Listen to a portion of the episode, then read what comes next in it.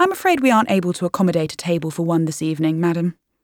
The concierge at the Darlington was handsome in a bland sort of way. He had the sincere, apologetic look perfected. Almost. But he couldn't hide the irritated wrinkle above his eyebrow, or how his gaze kept shifting to the couple behind me. The kind of customers he wanted. Dolled up to the nines. And, more importantly, not alone. Here we go. I bared my teeth in a fierce smile, trying to ignore the embarrassment staining my cheeks. Giving me away. Not now, Aly. Well, I mean, you took my reservation, so could you please see what you can do? Hearing myself nervously babbling made me wish I was someone else. An Amazonian warrior, perhaps, desperately in need of a steak and a quiet night.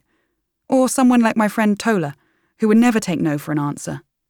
Yes, what would Tola say? I straightened my spine, especially as it doesn't say anywhere on your website about not accepting solo diners. Madam, it's simply not. he sighed and turned his attention back to the reservations list in front of him. Say what you like, pal.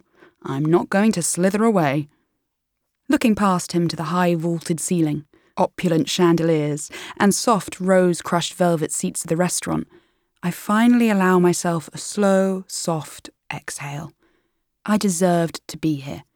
I deserved an evening of decadence, of perfect wine pairings and statement food prepared by one of London's leading chefs.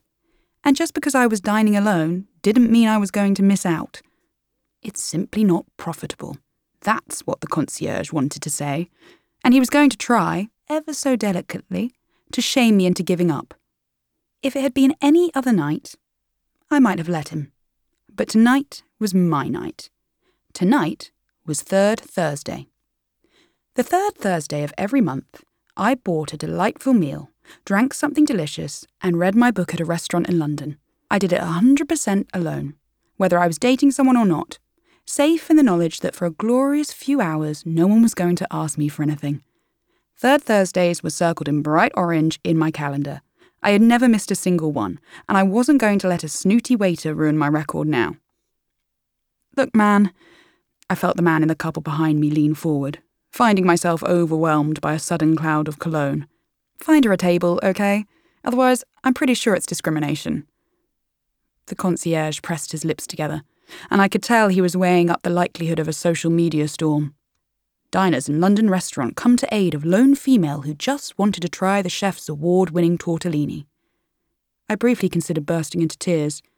The concierge seemed to sense that was my next move. One moment, he snipped and disappeared.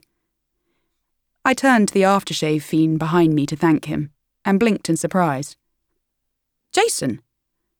Aly! His face lit up, and he put out an arm so he could sweep in and kiss me on both cheeks. The woman at his side smiled, tilting her head slightly in a way that suggested she expected an introduction immediately. This is my wife, Diana. I nodded at her, uncertain. She looked so chic, and I tried not to scan her as she was scanning me, taking in her luscious dark hair and painfully stylish yet understated outfit.